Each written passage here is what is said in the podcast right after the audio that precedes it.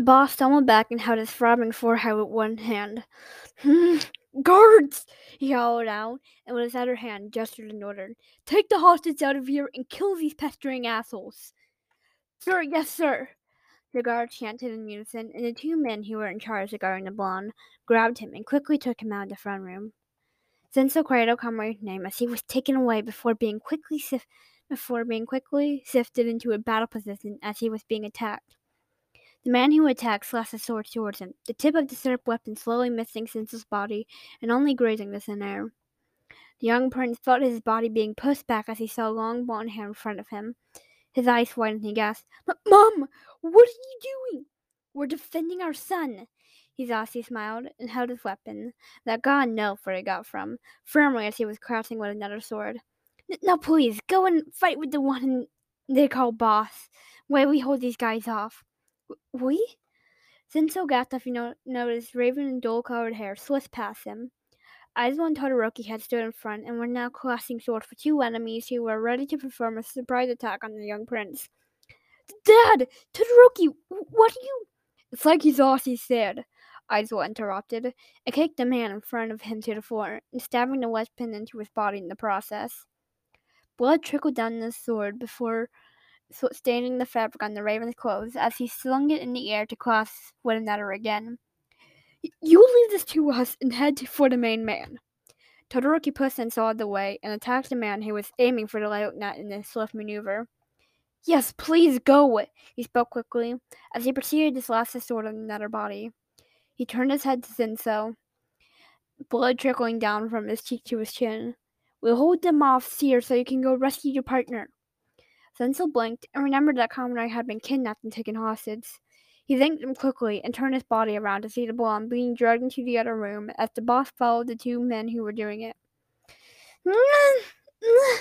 Kaminari thrashed around and tried to free himself.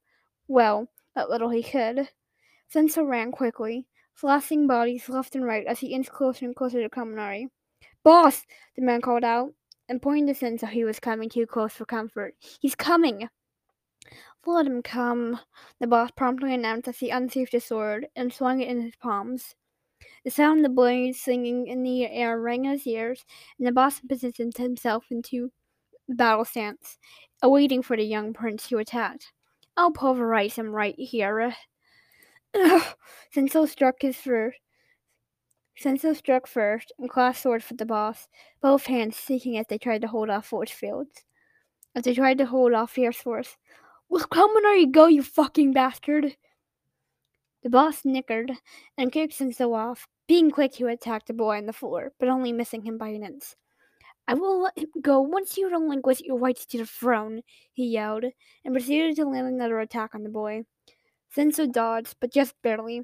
The weapon grazed the skin on his arm, and small droplets of blood decorated the marble floor. The young prince's opponent attacked right back, cutting the boss on his left eye. A long cut from the tip of his chin to the start of his hairline decorated the boss evil's face. His vision on his left eye was covered by the blood that oozed out of the weapon, and he didn't see Zenso coming closer. Boss, watch out! He's. The boss pulled out a silver dagger from his coat out of pure instinct and struck it in the open like crazy, stabbing left and right, hoping he landed a hit on Zenso. Zenso stepped back and stared at the small weapon and sock. The man saw with his right eye and cackled at the prince's reaction. Recognize this pretty little thing? he asked tauntingly as he toyed with the weapon in his hand. A certain member of my clan had it. Hmm, what was his name again? The boss paused for a second, placing his finger on his chin as if he was thinking. Oh, that's right. The boss saw the young prince was going to attack him, and acted, quick, and acted quickly, stabbing Zenso on his thigh. His name was Monoma Neito. Zenso screamed in pain, and felt as if he was his breathing was shortening. His mind was cloudy, and he didn't want to listen to anything the man was saying after he spoke Monoma's name. He tried to push the body off him, but the boss stayed firmly still and pushed the dagger deep inside. Neito was such a good kid, the boss continued. He was the only one willing to sneak into your arms and make you fall in love with him. He was ordered to seduce you guys, and once you guys married, he'd stage a little accident that kill that would kill you and then he'd hand his rights, his whole rights to me. The Lieutenant said nothing and just listened to the man speak. Sadly, through though the fucking bastard fell in love and betrayed us. the boss pulled the dagger right out and kicked Sensou in the face, sending the boy straight into the guy. And guess who he fell in love with? With you. Aizawa, Hitase, and Hizashi and Todoroki listened at the story and horror. Both parents felt extremely disgust and guilt inside and were concerned for their son's well-being. Sensou, on the other hand, was distraught. He was lying on the floor, bleeding and in pain, losing every sense of feeling and reason. He felt lost. He felt no emotion, as if emo- as if he was an emotionless being brought to earth. I'm glad that traitor died that night, boss said. It is what he deserved for betraying me and being completely fucking useless. A moment of silence before the sound of a body colliding with a pillow echoes in the main hall. Boss! Shut the fuck up, you asshole! Sensou cursed and glared at the man. He was now lying on the floor. Don't you dare talk about Monoma like that. It's not his fault he fell in love and stop working for a filthy low life of a man such as yourself. Bastard. Mm.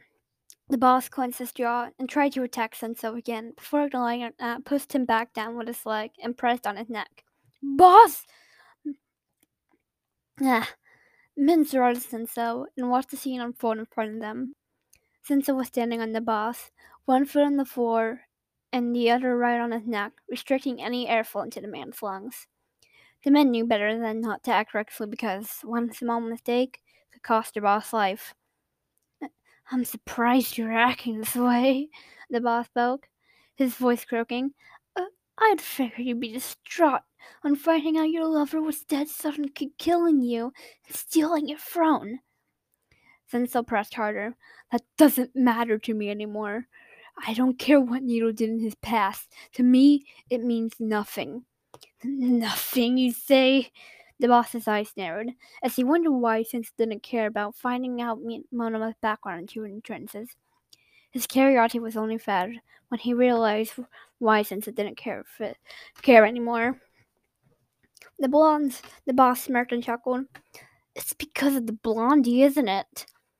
Sensou momentarily let his guard down to the sudden remark front of him, and that was all the boss's men needed to kick him and bring him down fully. Sensou groaned in pain as his body was being being thrown to the floor and being piled up by two men. The boss picked himself up and was able to catch his breath again, much to the men's relief. You didn't. You think I didn't forget about the little boy, huh? The boss coughed and smirked. He lifted his arm up and snapped his fingers, signaling two men to come to his aid. Sensou glared as he noticed Kaminari standing right before the boss. Don't you dare! The boss pulled Kaminari's in front of him and placed the dagger right on his neck. Kaminari hissed at the cold weapon, weapon and bit his lip once he realized it was grazing a tiny bit of his skin. Droplets of blood oozing out. Did what? The boss questioned. He added pressure to the dagger and smirked devilishly upon seeing the senseless twisted expression. Hurt him? Kaminari coughed and slowed, his Adam's apple hitting the surface of the dagger and cutting open slightly more. His eyes were closed set due to pain and fear he felt in his whole body. Kaminari was scared.